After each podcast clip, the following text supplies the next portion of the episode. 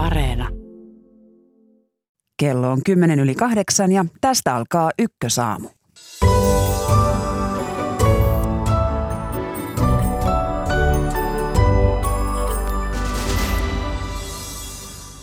Ukrainan mukaan Venäjä on aloittanut suurhyökkäyksen Itä-Ukrainassa. Pääsiäisen aikaan Venäjä jatkoi iskujaan eri puolille maata. Päivitämme Ukrainan tilanteen lähetyksen aluksi.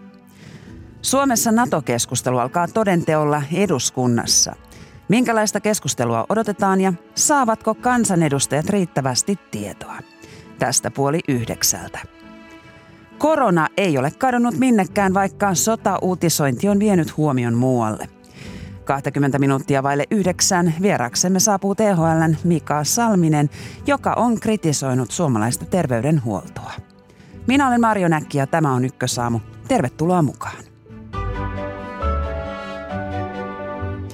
Ukrainan presidentti Volodymyr Zelenski ilmoitti yöllä, että Venäjän laajamittainen hyökkäys itäisellä Donbassin alueella on alkanut.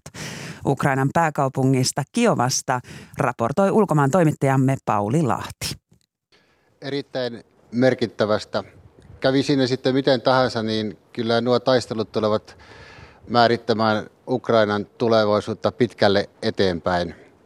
Mikäli Ukrainan joukot pystyvät vastaamaan tuohon Venäjän suurhyökkäykseen ja lyömään venäläissotilaat takaisin, niin siinä vaiheessa presidentti Vladimir Putin on sen tilanteen edessä, että, että jälleen yksi hyökkäys, yksi sotasuunnitelma on epäonnistunut.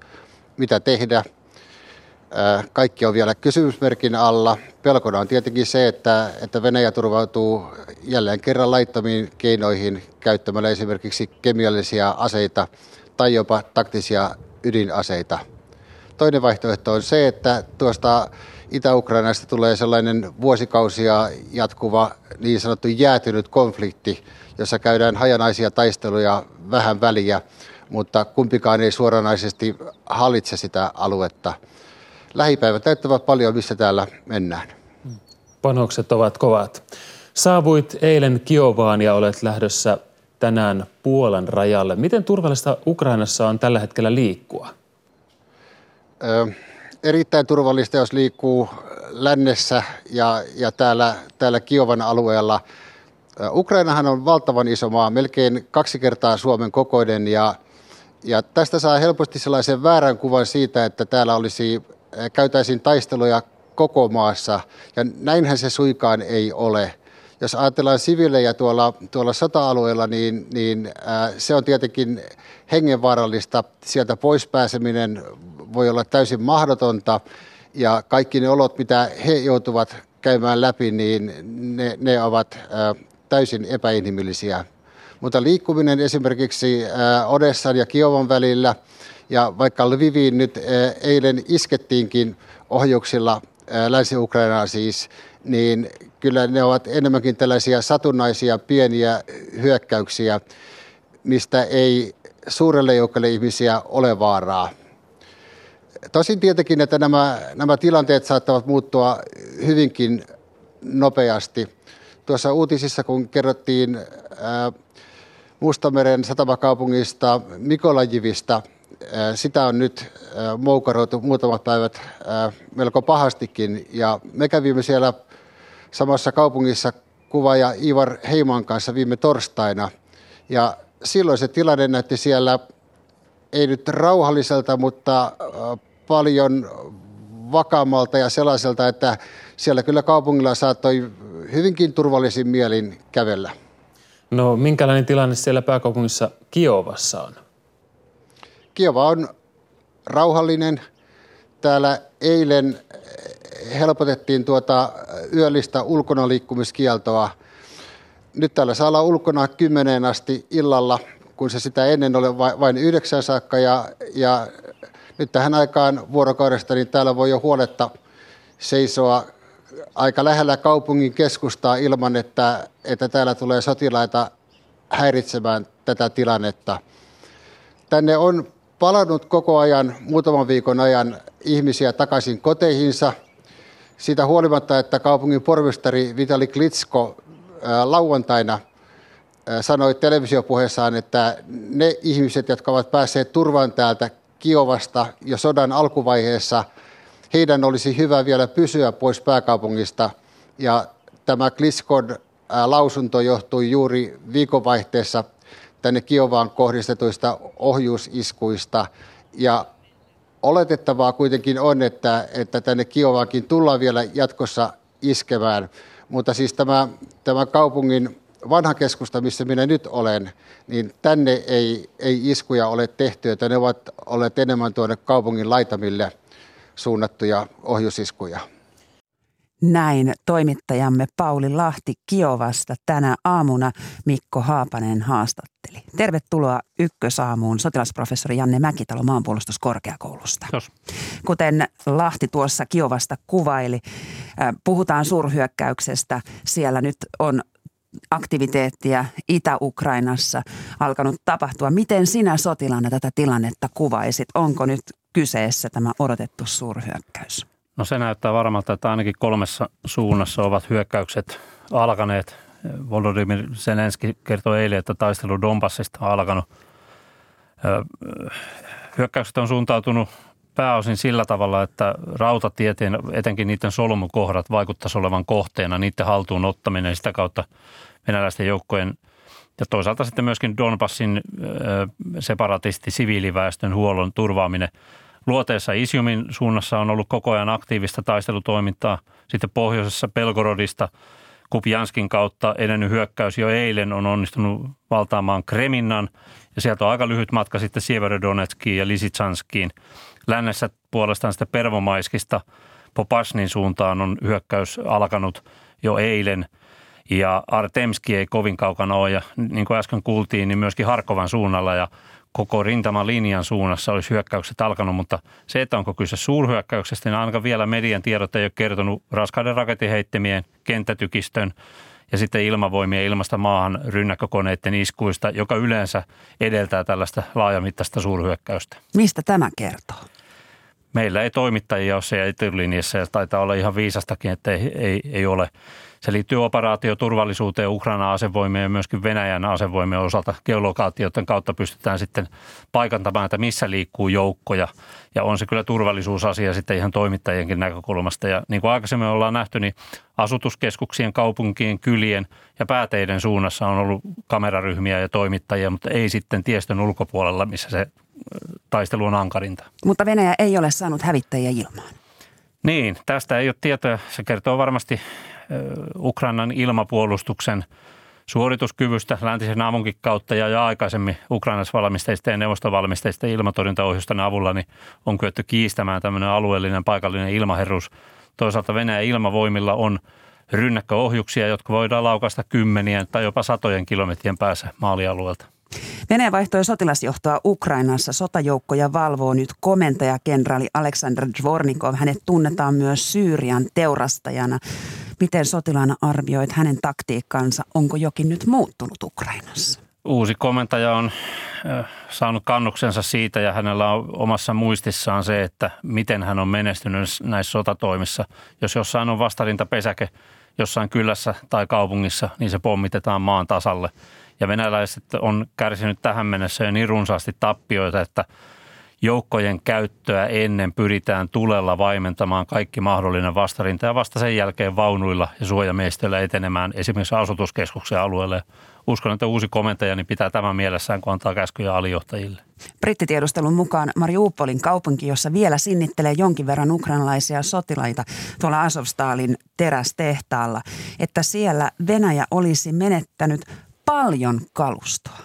Se on täysin, täysin mahdollista ja tämä kombinaatti terästehdasalue, niin se on todella haasteellinen hyökkäysmaasto. Siellä on paljon maanalaisia ja voimakkailla seinärakenteilla tuettuja ja suojattuja maan päällisiä rakenteja, jonka, jonka taakse ja johon tuketuen puolustaja pystyy toimimaan – liikkuvat ketterät pienet panssarintorjuntapartiot pystyvät vaikuttamaan niihin vaunuihin ja vaunuthan ei pysty yleensä tällaisessa rakennetulla alueella etenemään ilman suojamiesten tuota, tukea ja ampuma etäisyydet ja maastosilla alueella mahdollistaa myöskin tarkkaampujen käytön, eli suojamiehistö on myöskin alttiina tarkkaampujen tulitukselle.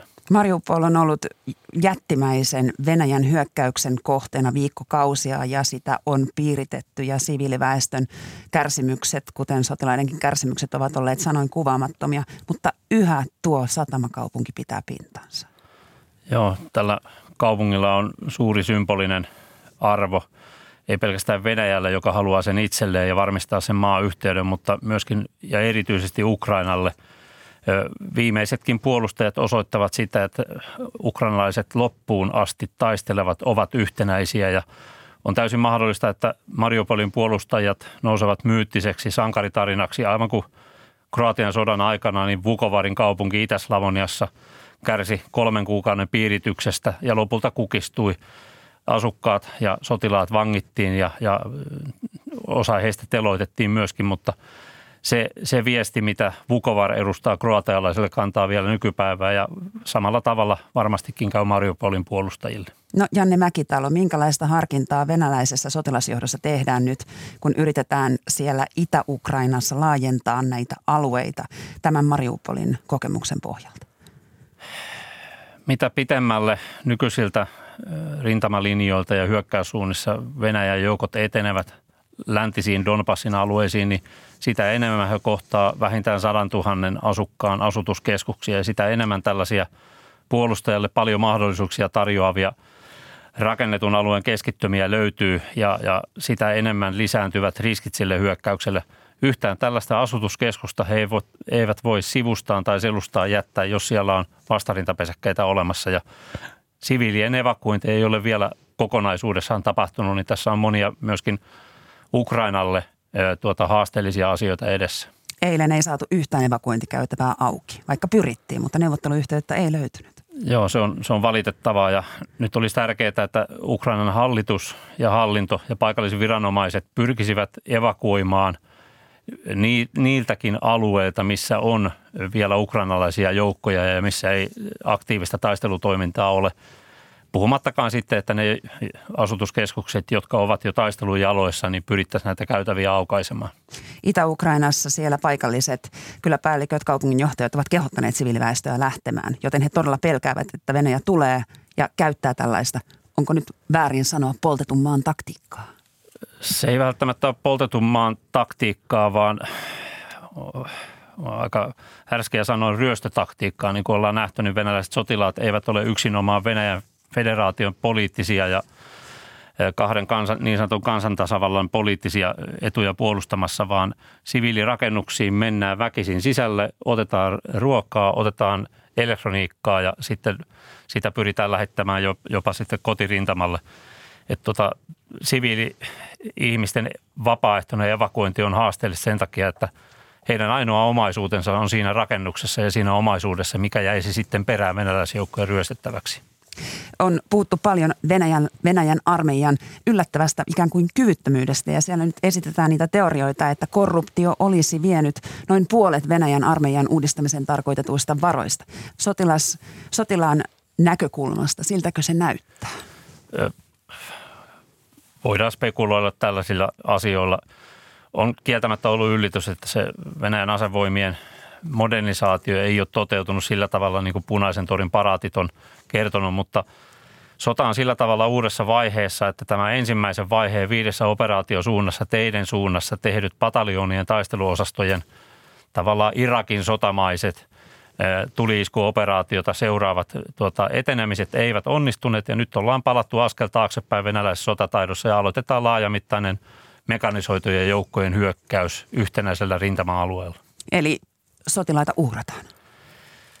Venäjä on kärsinyt kovasti tappioita ja mä koko ajan odotan sitä, että tulee uutiskuvia ja tietoja siitä, että tulijyrä etenee niiden hyökkääviä joukkojen edessä, eikä niin, että joukkoja työnnetään edessä. Että voiton päivä on tulossa ja tällaiset kuvat ja tiedot siitä, että ruumispusseja menee tota jatkuvana jonona kotivenäjän tota selustaan, niin sellaisia kuvia Putin ja hallinto ja asevoimat eivät halua nähdä. Yhdysvaltalaiset auttavat Ukrainaa noin 800 miljoonan dollarin äm, aseavulla ja, ja siellä on yhdysvaltalaisia nyt opettamassa ukrainalaisia käyttämään kenttätykkejä, suomalaisillekin tuttuja haupitseja, tällaisia tietoja tulee. Minkälainen tämä apu on tässä vaiheessa sotaa ukrainalaisille? Joo, no mielenkiintoisia tietoja. Myöskin on tullut tietoja englantilaisista SAS erikoisjoukkojen sotilaista, jotka on NLAV lähipansarin ohjusten käyttöä opettanut. Nämä on ensimmäisiä viitteitä siitä, että NATO-maiden sotilaita on Ukrainan maaperällä tämän sodan alkamisen jälkeen. Toki sotilasneuvonantajia ja kouluttajia on vuoden 2014 jälkeen ollut, ollut paljonkin Ukrainassa tukemassa asevoimien kehittämistä, mutta edelleenkin mikäli on luottaminen siihen, mitä Naton piirissä ja Yhdysvaltojen ja muiden valtioiden johto sanoo, niin he eivät halua eskaloida yksikköjä siirtämällä Ukrainan alueelle ja toimimalla esimerkiksi taistelutoiminnassa, niin en usko, että siihen suuntaan mikään maa on etenemässä. Mutta ainakin henkistä tukea tulee. Kyllä, kyllä. Kiitoksia käynnistä sotilasprofessori Janne Mäkitalo maanpuolustuskorkeakoulusta ja hyvää päivänjatkoa. Kiitos. Minkälaista keskustelua NATOon liittymisestä käydään tällä viikolla eduskunnassa? Päivitämme myös koronatilanteen ja kysymme neljänsien rokotusten tarpeesta. Tervetuloa Ykkösaamuun vanhempi tutkija Matti Pesu ulkopoliittisesta instituutista. Kiitos. Ja huomenta Turkuun etäyhteydellä keskusteluun osallistuu eduskuntatutkimuksen keskuksen virkaa tekevä johtaja Kimmo Elo. Hyvää huomenta. No niin, NATO-keskustelu alkaa toden teolla tällä viikolla eduskunnassa. Viime viikolla valmistui hallituksen ylimääräinen turvallisuuspoliittinen selonteko. Kysymys molemmille Matti Pesu aloittaa. Minkälaista keskustelua odotat? No, no itse asiassa on paha sanoa tässä vaiheessa. Mielenkiintoista on nähdä se, että kun no, lä- lähetekeskustelussa puolueet pitää puheenvuoroja ja sitten yksittäiset myös kommentoi, että missä määrin pidättäydytään tässä selonteossa vai kuinka aktiivisesti on niin haetaan sit sitä niin kuin NATO-vaihdetta päälle ja mennään niihin varsinaisiin ratkaisuihin. Että selonteko itsessään käsitteli Suomen turvallisuuspoliittista ympäristöä, näitä mahdollisia valintoja yleisemmällä tasolla, toki aika NATO-myönteisen sävyyn, mutta suoraa toimenpidesuositusta siellä ei ollut. Et nyt sitten, että katsotaan, mikä, onko, mikä on kansanedustajien maltti ja, ja halu tässä tilanteessa sitten. Kimmo Elo, minkälaista keskustelua sinä odotat? No mä toivoisin itse, että tässä käytettäisiin tämä parlamentaarinen foorumi hyväksi, että asian punnittaisiin tosiaankin monipuolisesti, niin kuin Mattikin tästä toi esille, että ei, ei lähdettäisi johonkin tiettyyn suuntaan etenään, vaan tätä ratkaisu mietittäisiin tosiaan niin kuin sekä lähi- että, että pidemmän aikavälin perspektiivissä. Ja, ja tietysti sitten tämä selonteko itsessä antaa, antaa niin kuin tiettyjä eväitä, mutta, mutta tietysti ajankohtainen tilanne vaikuttaa myöskin aika paljon. Mielenkiintoista nähdä, että kuinka paljon tässä niin kuin siirrytään tosiaan selonteon ulkopuolelle sitten keskustelemaan. Niin, totta tosiaan. Tämä turvallisuuspoliittinen selonteko valmistui viime viikolla. Matti Pesu, oliko tämä nyt jonkinlainen askelmerkki, että mennään sinne NATOon? No, selonteossa sellainen, sanotaan, että kuten jo tuossa sanoin, se NATO-viritys tai vire oli siinä aika, aika myönteinen. Puhuttiin siitä, että se on niin lisäisi, lisäisi pidäkettä ja oli, oli myönteisiä viittauksia alueen NATO-jäsenyyden vaikutuksesta alueelliseen turvallisuuteen toisaalta. Sitten myös todettiin, että esimerkiksi Suomen ja Ruotsin puolustusliitto ei, ei korvaisi NATO-jäsenyyden pidäkevaikutusta ja puolustus, puolustusyhteistyö ei tuo turvatakuita, Yhdysvallat ei anna turvatakuita Naton ulkopuolella JNE, eli tässä oli niin vinkkejä siitä, että se NATO-jäsenyys voisi olla järkevä turvallisuuspoliittinen valinta. Ja jos tästä on niin aika vaikea sitten peruutella, että jos jos Suomen ratkaisu olisi muuta kuin NATO-jäsenyys, niin sitten se herättäisi kysymyksiä, että no, miksei tämä sitten, jos on tämmöinen painava ratkaisu tar- tarjolla, jossa ei vielä kaiken lisäksi nähdä mitään merkittäviä esteitä, niin miksi tätä nyt ei sitten niin kuin hyödynnetä. Eli kyllä niin kuin mun mielestä se selonteko kyllä niin kuin viitottaa tietä sinne niin kuin NATO-jäsenyyteen ja, ja onhan tässä lisäksi muitakin sinne suuntaan osoittavia signaaleja viime viikkoina ollut. Minkälaisia? No poliittisen johdon kommentit on heijastanut sitä – tai oikeastaan selonteko heijastaa poliittisen johdon siinä niin kuin NATO-myönteisiä ulostuloja ja kommentteja, sanotaanko näin. No Kimmo Elo, minkälaisia tienviittoja sinä näet? Kyllä mä oon Matin kanssa aika samalla linjalla. Meillä on tässä muutamassa viikossa tapahtunut aika, aika merkittävä myöskin tämmöinen niin vähän, vähän retorinen, retorinen muutos, että siinä missä vielä, vielä niin kuin sanotaan kuukausi kaksi sitten, niin aika ympäripyöreästi ja varovaisesti näitä muotoiluja esitettiin suuntaan tai toiseen – niin kyllä tässä nyt on aika voimakkaasti niin kuin nyt tämä julkinen keskustelu siirtynyt tähän, tähän niin kuin NATOa viitoittamaan ja, ja itse kyllä tutkijana pidän sitä hiukan, hiukan niin kuin sillä tavalla mielestäni niin kuin keskustelun kannalta hankalana tilanteena. Niin kuin Mattikin toi esille, jos sitä niin peruuttelemaan, niin se, se antaa vähän jonkinlaisen erikoisen kuvan, mutta erikoisen kuvan mun mielestä antaa myöskin se, että tämä on näin vahvasti paalutettu jo tiettyyn suuntaan, jolloin sitten tämä keskustelun tila kapenee ja tämähän olisi kuitenkin parlamentissa eduskunnassa se, se joka pitäisi niin pystyä käymään siitä huolimatta, että meidän dramaattinen tilanne on, on tällä hetkellä päällä, niin tätä ratkaisua pitäisi pystyä punnitsemaan sen, sen hyviä ja huonoja puolia ja, ja miettiä sen pohjalta sitten se, se vaihtoehto. Nyt tämä on paalutettu aika vahvasti tiettyyn suuntaan ja se ei mun mielestä keskustelun kannalta hyvä asia. RKPn kansanedustaja Eva Biude sanoi Helsingin Sanomien haastattelussa viikonloppuna, että ehkä ei välttämättä aina ole sitä tunnetta, että me, tarkoittain kansanedustajat, tiedämme hirveästi enemmän kuin mitä lehdissä on. Kimmo Elo, miten arvioit tilannetta? Minkälaista tietoa kansanedustajien pitäisi saada? Kyllähän tietysti sama kysymys voidaan esittää, että kuinka paljon kansalaisten tieto on lisääntynyt tästä asiasta. Että meillähän on perusteltu monia esimerkiksi sitä, että ei kysytä eikä järjestä kansanäänestystä juuri sillä perusteella, että asia on niin monimutkainen, mitä se todellisuudessa onkin. Että tämän takia niin kuin, tota noin, kansalaisten mahdollisesti kyky tehdä sitten tästä punnittua päätöstä, päätöstä on niin kuin, ää, vaikea arvioida. Ja, ja tota noin, ää, tässä muutamissa viikkoina niin tämä varsinainen tietämys itse ratkaisun niin kuin vaikutuksista, niin se ei nähdäkseni merkittävästi ole lisääntynyt ja on tietysti huolestuttavaa, että jos kansanedustajat, joiden pitäisi kuitenkin käydä sitä poliittista keskustelua nimenomaan tästä asiasta ja punnita sen erilaisia puolia ja huomioida niitä argumentteja puolesta ja vastaan, niin hekin kokevat olevansa niin kuin tiedollisesti, ää, tiedollisesti niin kuin, ää, heikoilla jäillä, niin se on mun mielestä silloin tämän keskustelun kannalta niin kuin hankala tila. Silloin on tietyt ää, pelimerkit on vahvasti niiden käsissä, joilla, joilla on sitten enemmän tietoa ja se on keskustelun kannalta kyllä hankala. Matti Pesu, pitäisikö kansalaisten tai kansanedustajien jotenkin saada suuremmin äänensä kuuluviin? Niin kyllähän tämä muutos, mikä Suomen turvallisuuspolitiikassa nyt on tapahtumassa vahvasti kumpuaa nimenomaan kansan mielipiteen muutoksesta, joka sitten heijastuu, on heijastunut erityisesti eduskuntaan ja puolueisiin, mikä on taas entisestään ehkä kaventanut sit valtiojohdon liikkumantilaa, että jos se poliittinen tahtotila – on, on muodostunut, niin sitten siitä niin valtiojohdonkin pitää kunnioittaa. Voidaan sanoa, että niin kuin isossa mielessä niin kansa on saanut tässä äärimmäisen hyvin äänensä jo tässä vaiheessa kuuluville, vaikka sitten tietysti voidaan kysyä, että, että kuinka niin kuin strategisesti punnittua ja, ja, ja muuta niin kuin se mielipiteen, vai, mie, mielipiteen muodostaminen on ollut. Itse asiassa se niin kuin tutkimustieto, mitä julkisesta mielipiteestä on, on tuotettu kansainvälisesti ja Suomessa, niin niin osoittaa, että kyllä niin kuin niin ihan hyvät perustiedot on, vaikka sitten yksityiskohdat välttämättä ole, ole aina hallussa, mutta, mutta kysymykseen siitä, niin kyllä tässä niin selvästi kansanääntä mun mielestä kunnioitetaan. Mm.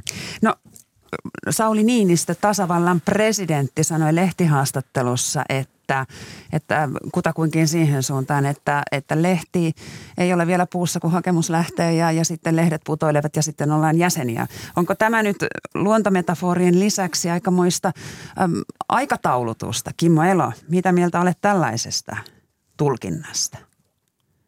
No kyllähän siinä tietysti annetaan tämmöisen vuoden kierron kautta annetaan vähän niin kuin ymmärtää, ymmärtää, että millä aikataululla olisi hyvä edetä. Ja Tähän edelliseen ehkä lisäsin sen verran vielä tässä, kun puhuttiin, että on ihan totta, että kansan mielipide on kääntynyt, mutta tietysti sitten esittää myös tutkimuskirjoissa aika paljon kritiikkiä sitä kohtaa, että jos mennään tämmöisen Gallup-demokratian, jossa kansa sitten aina Gallupien perusteella kysellään, niin tämmöisessä tilanteessa, jossa me nyt ollaan, niin tämä kansan mielipiteen kääntyminen on todella ymmärrettävää, mutta ymmärtääkseni edustajilla edustuksellisessa demokratiassa on kuitenkin se viime käden velvoite sitten punnita niitä, niitä ratkaisuja, joita tehdään ja ja tässä suhteessa näkisin itse tärkeänä, että meidän tärkein edustuksellisen demokratian foorumi eli eduskunta olisi tässä, tässä vahvasti säätämässä myöskin tätä aikataulua, millä tässä edetään. Niin, onko vauhtisokeutta, Matti Pesu? No tässä on tietysti kansainvälisestikin muodostunut se kuva, että Suomi ja myös yhä enemmän Ruotsi, mitä todennäköisesti jäsenyyttä on hakemassa. Meillä on syntynyt sille vahva poliittinen tuki ja me täällä Suomessa myös ymmärretään, että se jäsenyyteen hakemiseen liittyy riskejä. ja siihen jäsenyysprosessin aikaan sitä ennen ja sen prosessin aikana. Ja siksi sitä ymmärrettävästä syystä myös halutaan typistää. Sinänsähän tässä niin kuin jäsenyyden mahdollinen hakeminen on valtiojohdon käsissä, eli presidentin ja hallituksen. Ja, ja tota, sit eduskunnan tehtävä on sitten aikoinaan, mikäli sinne asti edetään, niin, niin hyväksyä se mahdollinen NATO-jäsenyys ja sen Pohjois-Atlantin sopimuksen allekirjoittaminen. Eli se, että sinänsä eduskuntaan eduskunta ei välttämättä tässä, sinänsä, tässä vaiheessa vielä tarvittaisi, mutta totta kai poliittisesti ja että niin legitimiteetti oikeutussyistä se eduskunnan rooli siinä on, on tärkeää, kun tehdään strategisia isoja valintoja, niin, niin se, että sillä on laajin mahdollinen tuki on, on just tästä legitimiteettinäkökulmasta tärkeää, mutta myös sen niin politiikan jatkuvuuden ja sen prosessin hallinnan näkökulmasta on tärkeää. Meillä on va, mahdollisimman vankka tuki ja, ja että se tuki myös sit säilyy tulevat viikot ja kuukaudet, mikäli, mikäli sitten niin kuin asiat kääntyy, kääntyy hankalampaan suuntaan. Niin, on todella mahdollista, että Suomen turvallisuuspoliittinen johto tekee päätöksen lähettää tai laittaa hakemus ilman eduskunnan päätöstä. Kimmo Elo, minkälaisessa tilanteessa tämä tulisi kyseeseen? No ymmärtääkseni se menee niin kuin Matti sanoi tässä, että sehän on kuitenkin valtiojohdon päätös viime kädessä laittaa tämä, tämä hakemus. Että tässä suhteessa niin kuin, tämä eduskunnan rooli on sitten korostunut siellä sitten tämän, kun siitä varsinaisesti sitten päätetään, mutta, mutta on kyllä siinä mielessä samallinen myös Matin kanssa, tämä on niin iso tällä strateginen ratkaisu, jota tehdään hyvin nopealla aikataululla nyt, niin näkisin kyllä niin kuin tässä, näissä olosuhteissa myös eduskunnan ottamisen mukaan niin tärkeänä juuri tämän toisaalta legitimiteetin, mutta myös jatkuvuuden kannalta. Mm. No kerrotaan nyt tässä vaiheessa, että eduskunta käy lähetekeskustelun asiasta huomenna ja tämän jälkeen valiokunnat alkavat käsitellä selontekoa. Mutta nyt sitten on keskusteluissa myös ollut se, että mitä Suomi sitten Natolta haluaa. No turvatakuut on tullut mainittua, mutta Su- Matti Pesu, voiko Suomi asettaa jonkinlaisia ehtoja tälle NATO-jäsenyydelle? Se ehkä ne tässä neuvotteluvaiheessa, niin, niin se on tietyt asiat, joita jäsenmaan pitää hyväksyä ja ei, ei tässä vaiheessa Suomi pysty niin kuin e-, e-, ehtoja sinänsä sillä laittamaan. Että se kysymys on enemmän, että jos Suomi NATO-jäseneksi liittyy, niin mikä Suomen kansallinen NATO-politiikka tulee ja asetetaan itsellemme jotain ehtoja ja rajoitteita sitten. Meillä on ollut tämä Norja, Norjan malli nyt tämmöisen niin teoreettisen esimerkkinä mukana. Mun oma mielipide on se, että tässä vaiheessa – en, en, en pitäisi, niin kuin, mitä sanoa, strategisesti kovin järkevänä, että Suomi menisi liittokuntaan mukaan ja korostaisi varaumia ja sitä, mitä ei ainakaan te- tehdä. Ja, ja toki sitten meillä on vielä se Suomen NATO-politiikan äh, suuntaviivojen luominen niin täysin kesken. Ja siinä sitten ne pitää tapahtua Suomen strategisista intresseistä käsin, ei, ei minkään muu maa. Ja toki sitten niin kuin Norja ja muita referen- mahdollisia referenssimaita voidaan käyttää niin kuin esimerkkinä, mutta se, että ne Suomen NATO-politiikan pitää kummuta Suomen tarpeesta.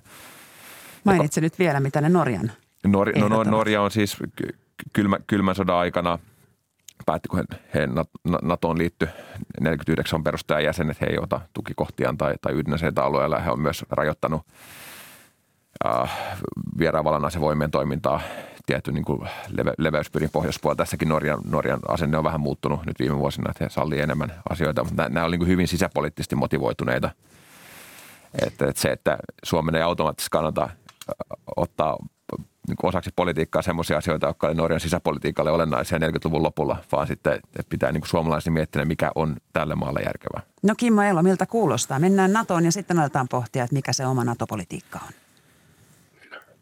Niin, näkisin siis samalla tavalla sen, että, että jäsenyysneuvottelut tietysti tehdään pääosin niin kuin Naton ehdolla, siihen Suomi ei varmasti pysty, niin kuin eikä, eikä järkevää asettaa. Sitten jos, jos näihin neuvotteluihin sitten päätetään lähteä, niin ennakkoehtoja, mutta totta kai sitten varmasti se, että mietitään tämä oma geopoliittinen geostrateginen tilanne siinä tilanteessa, että tällaisen ratkaisun todellakin päädyttäisiin, niin, niin, niin huolellisesti, huolellisesti, mutta se ehkä sitten olisi myöskin tärkeää aloittaa siinä kohdin, kun, kun sitten ää, nämä muut asiat liikkeelle, jos todellakin hakemus jätetään, niin sen jälkeen varmasti tämän työn niin kuin, pohtiminen olisi niin kuin, tärkeää, eli pohdittaisiin niitä omia linjauksia sitten.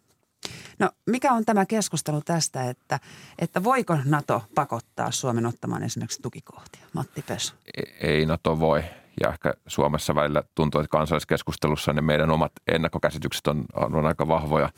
Ei niinkään ehkä sitten se, että miten se NATO, NATO varsinaisesti toimii. Että puhutaan, no esimerkiksi nyt Baltian maissa ja Puolassa on vuodesta 17 asti ollut tämmöisiä monikansallisia sotilasosastoja, ja, ja, jotka sitten tässä niin kuin krimivaltaisen Itä-Ukrainan sota oli sytykä sille, mutta siinä oli taustalla vuosien – loppaustyö Naton rakenteissa. Ja Natollakin on rajalliset resurssit jakaa niukkuutta.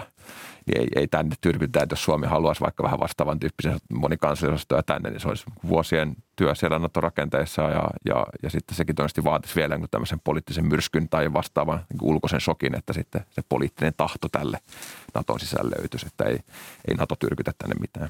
No Kimmo Elo, oletko samaa mieltä Matti Pesun kanssa? NATOhan on kuitenkin myöskin niin poliittinen organisaatio siinä mielessä, että se, se pyrkii sitten tarkastelemaan sen, sen liittoman kokonaisuutta ja ne ratkaisut, joita se tekee, niin eivät ole pelkästään, tai eivät ole ensisijaisesti missään nimessä yhden maan, vaan siinä katsotaan nimenomaan sitä kokonaisuutta. Että tässä, suhteessa, tässä suhteessa se, että ei ole sellaista toiveiden tynnyriä, mutta ei toisaalta myöskään sellaista niin kuin ikään kuin pakkoa, että pitäisi tehdä jotakin, vaan, vaan niin kuin Matti tässä hyvin kuvasi, niin, niin se on aina se harkinta sitten tämän liittoman kokonaiskuvan kannalta. Jäädään sitten seuraamaan keskustelua, joka siis alkaa huomenna eduskunnassa lähetekeskusteluna. Kiitoksia käynnistä vanhempi tutkija Matti Pesu ulkopoliittisesta instituutista ja hyvää päivän jatkoa myös Turkuun eduskuntatutkimuksen keskuksen virkaa tekevä johtaja Kimmo Elo. Kiitoksia. Kiitos.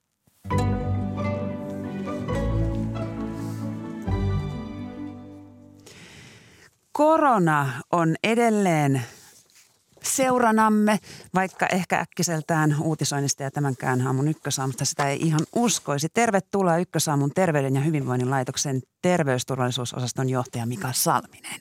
Kiitos ja hyvää huomenta. No tuntuuko siltä, että korona on jäänyt sotauutisoinnin jalkoihin? No sanotaanko näin, että, että tilannehan ei ole niin kuin mitenkään dramaattisesti muuttunut suuntaan tai toiseen. Vähitellen mennään parempaa ja siinä mielessä niin on ihan hyväkin, että se nyt ei ole koko ajan ää, tapetilla. Ää, tietysti ikävä, ikävä, että tämmöisestä syystä se, se jää sitten pois. Viime viikolla raportoitiin liki 29 000 uutta koronatartuntaa, eli reilut 4 000 päivää kohden. Missä tilassa ja tolassa olemme nyt tämän epidemian kannalta? Tämä on tietysti iso määrä, mutta täytyy muistaa, että se mikä oikeastaan merkitsee on se, että kuinka moni sitten vakavasti sairastuu. Ja meillä on toki sairaalossa kohtuullisesti väkeä, mutta silti suhteessa näihin tapausmääriin, niin ne ovat matalammalla tasolla kuin koskaan aikaisemmin, joka on ilman muuta sen ansiota, että meillä on niin hyvin rokotettu väestö. Ja tämä on ilmeisesti kuitenkin tilanne myös siltä kannalta, että tämän pitäisi edelleen mennä väestön läpi tämän viruksen. Siis t- tämähän ei ole mikään luonnonlaki, mutta on hyvin todennäköistä, että suurin osa ihmistä tartunnan ennemmin tai myöhemmin saa. Se ei välttämättä ole tänä vuonna, ei välttämättä edes ensi vuonna, mutta joskus jossain vaiheessa ja sitten aika moni saa sen montakin kertaa. Että suurin osa tutkijoista ja asiantuntijoista pitää kyllä aika selvänä sitä, että tästä tulee tämmöinen joka, joka vuotinen talviriäsä. Koska se on, koska korona siirtyy pois vaarallisten tautien luokituksista? No nämä meidän siis lakisääteiset luokituksethan on, on aika teknisiä, että siinä ei ole kyse siis mistään niin kuin suoranaisesta niin kuin automatiikasta sen suhteen, että miten niitä käsitellään, vaan, vaan oikeasti se Äh, se vaarallisuus riippuu siitä, mikä se vaikutus on. Et jos kovin moni sairastuu tosi vakavasti äh, tai menehtyy, niin silloin tietysti tauti on, on aika paha. Äh, mutta jos päästään tilanteeseen, jossa, jossa tämä on sitten harvinaista, niin, niin ehkä tätäkin luokitusta voidaan muuttaa. No miten sinä luonnehtisit tilannetta juuri nyt? No parempaan suuntaan mennään. Tautia liikkuu vielä paljon, siis tartuntoja on paljon – mutta koko ajan ne on vähentynyt. Erityisesti tässä ehkä viimeisen kolmen viikon aikana on nähty selvää laskusuuntaa. Nyt tietysti tämä pääsiäinen vähän sotkee tätä tilastointia, että ihmiset ehkä hakeutuu vähemmän testeihin ja sitä kautta ehkä, ehkä voi käydä niin, että nyt pääsiäisen jälkeen tulee vähän takapotkua taas. mutta mitä enemmän mennään kesä kohti, niin kyllä tämä tästä paranee. Otetaan yhteys Tampereelle. Meillä on siellä rokotetutkimuskeskuksen johtaja Mika Rämet. Hyvää huomenta. Hyvää huomenta. Suomessa on jo aloitettu neljänsien rokotusten antaminen yli 80-vuotiaille sekä riskiryhmiin kuuluville. Tuleeko tämä neljäs rokotus kaikille? No tässä vaiheessa yli 80-vuotiaille äh, sitten ehkä se iso mietintä tai jota tarvii vielä pohtia on, että miten nyt suhtaudutaan yli 70-vuotiaisiin, koska tämä epidemia edelleen jatkuu. Ja jos ajatellaan työikäisiä, niin näkisin aika epätodennäköisenä, että tulisi tarvetta neljänselle rokotukselle ainakaan ennen ensi syksyä. Ja jos puhutaan nuorista ihmisistä, niin, niin ainakaan tällä nykyisellä rokotteella ehkä ei ole tarvetta sitten nyt hyvään tomiin sitten niille neljänsille rokotuksille. Miksi näin? Eli rokotuksellahan pyritään estämään vakavaa sairastumista ja kuolemaa. Ja, eli nyt, niin kuin Mika Salminen sanoi, niin tässä ollaan kuitenkin mennään kohti rauhallisempaa kesäkautta. Meidän verrokkimaissa Ruotsi, Norja, Tanska, Omikron aalto on jo oikeastaan jo mennyt ohitse ja en näe mitään syytä, miksi tämä sama kehitys ei tapahtuisi meillä Suomessa nyt tässä niin lähiviikkojen aikana, eli tästä omikronista päästään kohti, tai omikron aallosta kohti rauhallisempaa kesäkautta. Ja sitten syksyä varten rokotekehittäjät sitten jo räätälöi sitten näitä seuraavan sukupolven rokotetta. Eli jos tämä työikäisille tarjotaan, niin näkisin, että se todennäköisesti olisi sitten jo sitten tämän niin seuraavan sukupolven koronarokote. Ja tosiaan nyt viruksesta sitten riippuu se, että kuinka vaarallinen se on, että kuinka paljon se vakavaa sairastumista eri ikäluokissa ja eri ryhmissä aiheuttaa ja rokotukset sitten kohdistetaan siten, että pystytään niitä vakavia tautitapauksia estämään. Eli käytännössä vähän niin kuin nykyiset flunssarokotteet.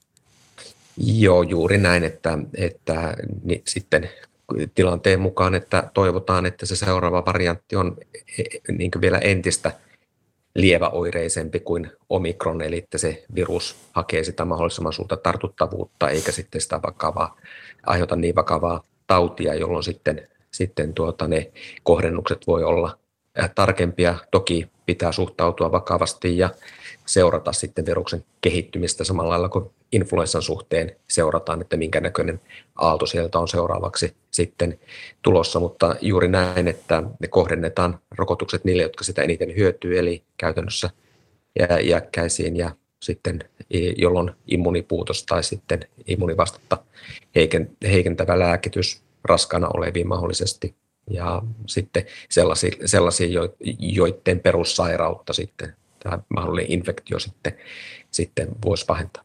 Minkälaista seuraavan sukupolven rokotetta ollaan kehittämässä? Kohdistuuko se pikemminkin uusiin variantteihin ja mitä niistä tiedetään? Mm, joo, siis kovasti tietenkin sitä rokotekehitystä tehdään. Se haastehan on siinä, että me ei tiedetä, mikä oli tuo Mika Salmisenkin ennustama seuraavan syksyn mahdollinen koronamuunnos, että onko se edelleen omikron, omikronin alavariantti vai jotakin sitten sellaista, joka pyr- pyrkii sitten väistämään tätä omikronin, omikronin altistumisen kautta tullutta väestötason suojaa. Eli, eli omikron varianttia vastaan kehitetään rokotteita, nämä Moderna, Pfizer, mutta monet muutkin, mutta yhtä lailla sitten pyritään löytämään sitten kombinaatiorokotetta, joka toimisi useampaan muunnokseen. Ja toki sitten myöskin rokotevalmistajat hyvin aktiivisesti seuraa, että mikä se voisi olla sitten se seuraava, seuraavan mahdollisen aallon aiheuttaja. Ja näistä aalloista taas sitten tämä niin kuin tuossa mitä Mika Salminen sanoi, että kyllä se tulee jäämään meidän yhteiskuntaan ennemmin tai myöhemmin tullaan moneenkin otteeseen todennäköisesti virukselle altistumaan, mutta että toivotaan ja odotetaan, että ne aallot on sitten loivempia kuin mitä nyt oli tämä omikron-aalto. Niin, omikronista nyt kiertää ilmeisesti tällainen alamuunnos kuin BA2 ja se on yleisin Suomen jätevesistä havaittu koronavirusmuunnos. Käykö tässä nyt niin, että aina seuraava variantti on lievempi kuin edeltäjänsä? No, eli viruksethan, tai hän, tämä virushan etsii sitä omaa elintilaansa ja omikronin elintila oli se, että se pystyi väistämään rokotesuojaa ja näiden aiempien varianttien aiheuttavaa taudin kautta tullutta suojaa siten, että pystyi heilläkin lieväoireista tautia aiheuttamaan, joka selitti sitten tämän hyvin nopean leviämisen sitten, sitten eri tai väestössä tai globaalisti. Ja toivotaan näin, että virushan e, hakee sitä maksimaalista leviämistä, ei niinkään sitä, että se tauti olisi mahdollisimman vaarallinen, että virukselle on hyötyä siitä, että se aivastututtaa ihmisiä enemmän kuin se, että se saisi heidät sängyn pohjalle tai tehohoitoon. Kiitoksia näistä kommenteista Tampereelle rokotetutkimuskeskuksen johtaja Mika Rämet ja hyvää päivän jatkoa. Kiitos. Ja jatketaan täältä studiosta Mika Salminen. Niin, minkälaista seuraavaa varianttia sinä odotat? No näiden varianttien ominaisuuksien ennustaminen on tietysti mahdotonta, että me emme kyllä ymmärrä sitä prosessia riittävästi. Se mikä on varmaa, että, että kyllä sieltä seuraava variantti tulee, mikä se sitten on ja mikä sen ominaisuudet on, niin tuossa Kaima ää, sitä hyvin kuvasi, eli, eli oikeastaan virustenhan ainoa, ainoa niin kuin, ää, tavoite, jos halutaan tavoitteesta puhua, on se, että, että ne pystyvät tuottamaan lisää itseään ja, ja mitä tehokkaammin se tapahtuu, niin sen, sen parempi sitten ja sitä helpommin se leviää. E, Eli oikeastaan tätä pitäisi ajatella niin päin, että kun meillä on väestössä ää, jo rokotteiden tuoma hyvä suoja ja sitten vielä se, siihen päälle, niin kuin aika moni on jo saanut tartunnan, joka vielä leventää sitä suojaa, niin edellytykset sille, että nämä tulevat muunnokset aiheuttaisi sitten tällaista hyvin laajaa ja vakavaa tautia, niin on paljon huonommat. Eli tilanne näyttää paremmalta. Tämä on niin kuin ehkä se yleisin skenaario – totta kai me emme voi täysin varmoja olla, että se nähdään oikeastaan. Ainoa mikä on varma, että, että varmasti tulee uusia variantteja. Entä sitten tämä neljänseen rokotusten antaminen? Eli niitä annetaan yli 80-vuotiaille sekä riskiryhmiin kuuluville. Mutta sitten taas toisaalta, kuten Rämet tuossa kuvasi, niin työikäisille, nuorille ei välttämättä tule tätä neljättä rokotetta.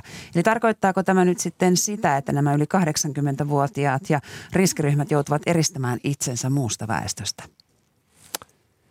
No ei sen nyt tietenkään tarvitse sitä, ää, sitä tarkoittaa, eikä, eikä tuota, ää, myöskään sillä rokotteellahan tar- pyritään nimenomaan siihen, että ihmiset pystyisivät sitten elämään normaalia elämää. Eli minä en pysty näkemään sellaista tulevaisuutta, jossa niin kuin aina ää, ikäihmiset olisivat eristyksessä toisistaan. Että, meille on tullut tämmöinen ikävä tauti vähitellen, niin – varmasti sekä hoidot että sitten rokotteet paranevat ja, ja tuovat parempaa suojaa. Ja myös se, että, että virus ei ehkä yhtä villisti enää väestössä kierrät sen takia, että niin moni sen, sen on sairastanut, niin, niin tuo sitä välillistä suojaa sitten vähitellen myös ikäihmisille. Että elämässä on muutakin kuin sitten tavallaan tämä koronan pelko ja, ja sitäkin pitää sitten ihmisten ihan yksilötasolla pohtia, että miten haluaa sitä elämäänsä elää. Torstai-iltana Yle TV yhdeltä tulee dokumentti ja, ja se on jo nyt katsottavissa, koronajan tilinpäätös, jossa sinä olet vähän niin kuin pääosassa ja siinä ilmaiset, että olit hieman yllättynyt siitä, että kuinka tarkasti ja, ja huolellisesti suomalaiset noudattivat niitä koronan alkuajon äm, suosituksia olla menemättä ulos. Joo, kyllä. Kyllä suomalaiset ovat hyvin, hyvin niin kuin, luottavat viranomaisiin, joka on tietysti erittäin hyvä asia on varmaan ollut meidän vahvuus siinä, että, että ollaan kuitenkin kohtuullisen hyvin pandemiasta selvitty toistaiseksi. Se on sitten eri asia, että, että kun alkuun ei oikein tiedetty, niin näin jälkikäteen ajateltuna oltiin ehkä liian jyrkkiä näissä suostuksissa. Eihän, eihän siis, sehän on selvää nykyään, että mitään syytä olla ulos menemättä ei ole – vaikka olisi minkälainen pandemia, että ei se siellä ulkoilmassa tartu. Ja se, että ihmiset istuvat vaan kotonaan eivätkä liiku, niin erityisesti ikääntyneillä se on niin kuin erityisen haitallista, että sitten sitten menee toimintakyky aika nopeasti huonoksi, että kyllä pitää, pitää liikkua sitten myös. Tässä dokumentissa pääset muutenkin reflektoimaan näitä ikään kuin oppitunteja, mitä tämän koronapandemian aikana on opittu. Ja arvostelet muun muassa pandemiaan varautumista tai oikeammin varautumattomuutta ja sanot, että terveydenhuollossa tehokkuusajattelu on saanut liikaa jalansijaa ja että terveydenhuollossa pitäisi olla myös jonkin verran löysää. Niin, siis tämähän ei koske pelkästään Suomea missään nimessä, että, että kyllähän oikeastaan koko länsimaailma ja länsimainen terveydenhuolto, joka on nyt ehkä meidän niin kuin se, se tärkein referenssi, niin oli aika varautumaton tällaiseen tilanteeseen ja ei, ei oltu osattu arvioida sen todellista vaikutusta. Ja, ja kyllä se vaan niin on, että jos, jos niin kuin tehokkuusajattelussa mennään sellaiseen, että on just se tarpeellinen ää, tavallaan kapasiteetti olemassa, niin sitten jos meillä on kriisi ja erityisesti jos se pitkittyy, niin ei sitten ole helppoa keinoa tavallaan päästä siitä, siitä eteenpäin ilman vaurioita. Eli ehkä tässä pitäisi sitten ottaa jonkinlainen tenkkapo ainakin sen suhteen, että miten me pystyttäisiin rakentamaan sellainen järjestelmä, joka sitten kriisin yhteydessä pystyisi skaalautumaan ja tulemaan niin kuin tavallaan vastaan tähän uuteen tarpeeseen. Ja se on selvää, että koska tämä tauti jää, niin siihen on ainakin varauduttava, että jonkin verran enemmän sitä painetta tulee vuosittain olla, niin. olemaan. Niin ja ilmeisesti tämä jää viimeiseksi pandemiaksi ei varmasti jää viimeiseksi pandemiaksi. Niitähän tulee ja menee. Tuleeko ne meidän elinaikana, se on sitten toinen asia. Sitä ei pystytä ennustamaan, mutta ihmiskunnan viimeinen pandemia tämä ei varmasti ole. Hmm. No arvostelet työterveydenhuoltojärjestelmämme kovin sanoin. Miksi? No siellä on aika räväkästi nostettu otsikoihin näitä asioita. Kysehän ei ole siis työterveysjärjestelmän arvostelusta, vaan siis tästä kokonaisjärjestelmän – pohdinnasta, että onko niin kuin järkevää, että meillä on niin moni, moneen osaan pali, niin kuin jaettu tämä vastuu. Ja vielä sillä tavalla, että, että kieltämättä siis ainakin suurilla paikkakunnilla, jossa on niin kuin laaja työterveyshuoltoja käytössä, niin, niin työssä olevat ovat huomattavan paljon paremmassa asemassa kuin muu väestö. Helposti pääsee hoitoon – ihan seuraavana päivänä usein. Ja se ei ole siis kokonaisjärjestelmän kannalta kovin tehokasta. Hmm. No THL poisti ennen pääsiäistä yleisen maskisuosituksen. Ja itse asiassa sen vaikutukset näkyvät jo tuolla kadulla ja kylillä, kun ihmiset eivät enää maskeja käytä. No tässäkin istutaan radiossa maskit päässä. Miksi tällaiseen päädyt? No sitä mukaan, kun, kun tavallaan tilanne etenee Suomessa, niin jokaista suositusta täytyy tietysti katsoa siltä kannalta, että, että minkälainen sen on oltava. Ja nyt on päästy siihen vaiheeseen, että muut rajoitukset on käytännössä poistettu. Vaikka meillä tämä yleinen maskisuositus on ollut, niin ei se kyllä epidemia ole enää pysäyttänyt yksinään. Ja se tarkoittaa sitä, että, että nyt on sitten tavallaan alueilla ja sitten ihmisillä itsellään enemmän sitä päätäntävaltaa, että minkälaisia suosituksia, mitä, mitä haluaa itse tehdä. Mutta välillä voisi sitä maskiakin edelleen käyttää.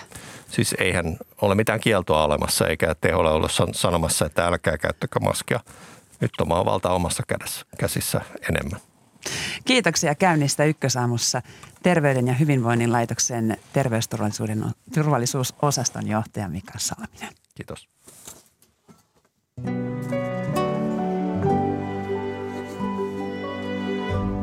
Ykkösaamu valmistelivat kanssani, valmisteli kanssani Maria Skara, joka tuotti lähetyksen yhdessä Tarja Oinosen kanssa.